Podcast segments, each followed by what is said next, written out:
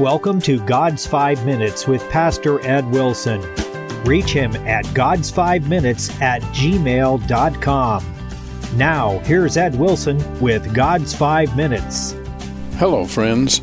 The book of Haggai was written to a large body of immigrants who had heard and cherished the call to return to their own native Israel, reconstruct their homes and cities, and even more important, rebuild their sacred temple, which had been destroyed by Nebuchadnezzar's army. Heroically, nobly, unselfishly, they had dedicated themselves to the task, but the usual fate of all great national enthusiasms befell this. Politics and hard political realities got in the way, and the work began to falter. A handful stayed faithful to the task. Personal comfort, love of ease, and greed of gain affected folks until the dream of the rebuilt temple and city was little more than godly imaginations. And as a merciful God will do, he sent a prophet. Haggai said, Is it time for you, O ye, to dwell in your sealed houses, and this house lie waste? Consider your ways. Ye have sown much, and bring in little. Ye eat, and ye have not enough. Ye drink, but ye are not filled with drink. Ye clothe you, but there is none warm. And he that earneth wages, earneth wages to put it into a bag with holes. Thus saith the Lord of hosts Consider your ways. Go up to the mountain and bring wood and build a house, and I will take pleasure in it. The prophet reminded these folks of the hard work of scattering seed broadside in the spring, hoping for harvest. There's a long waiting, then the time of reward. But all that was to be found were a few withered stalks with here and there a handful of undeveloped corn. This is a harvest of seed planted without God. One of life's greatest tragedies is the contrast between what a person actually accomplishes in his life and what he planned when he began it. Many and many a life is like the subdivisions we occasionally see along the highway. Bankers funded builders to develop the land, but somehow the first houses never sold and the later ones had to be abandoned. No siding, vacant staring windows, and weeds in every lawn. That was happening to these returning Israelites. Their hard work bought them nothing but exercise. Their children were hungry, and their lands were thirsty, and all they could do was not enough to overcome the hand of God that was against them. This is not always literally true to every sinner.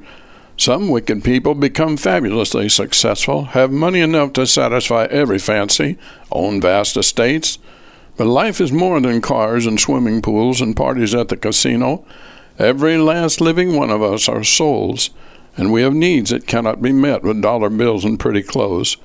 Many a rich person is dry and hungry inside for the fruit of the Spirit, lacking the warm satisfaction that comes from showing kindness to others, the wholesome sense of purpose and well being that is the fruit of taking the necessary steps to build character and integrity, the quiet contentment only found in sound, healthy relationships that have been lovingly nurtured into solid bonds.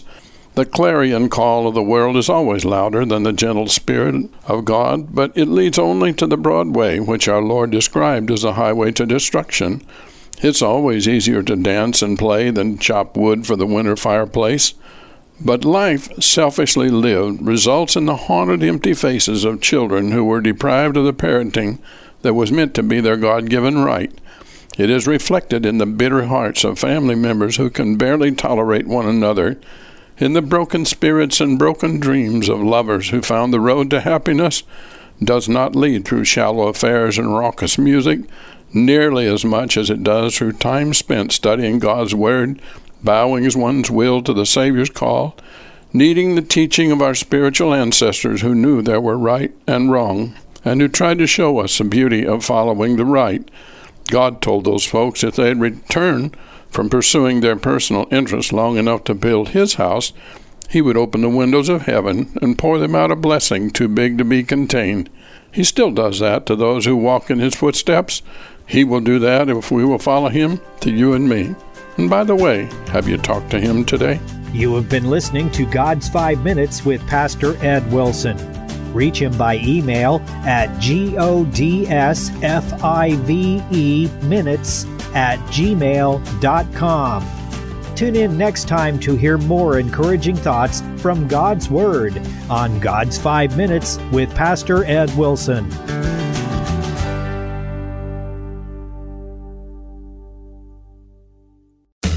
The world is in chaos. You're here for a purpose. What does the Bible have to say about it all? I'm Mark Taylor, host of Crosspoint podcast and radio show, and I'd like to invite you to join me each week as I navigate the complexities of faith, culture, and personal growth. Each week, I interview a different guest who is making an impact on the culture of For God's Kingdom.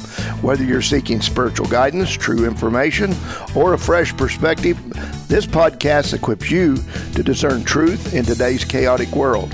When Christianity intersects with everyday life, that's where you'll find Crosspoint, sometimes discussing the issues that some churches don't want to talk about. Look up Crosspoint with Mark Taylor wherever you get your podcast produced by KNEO Radio and the Sky High Podcast Network.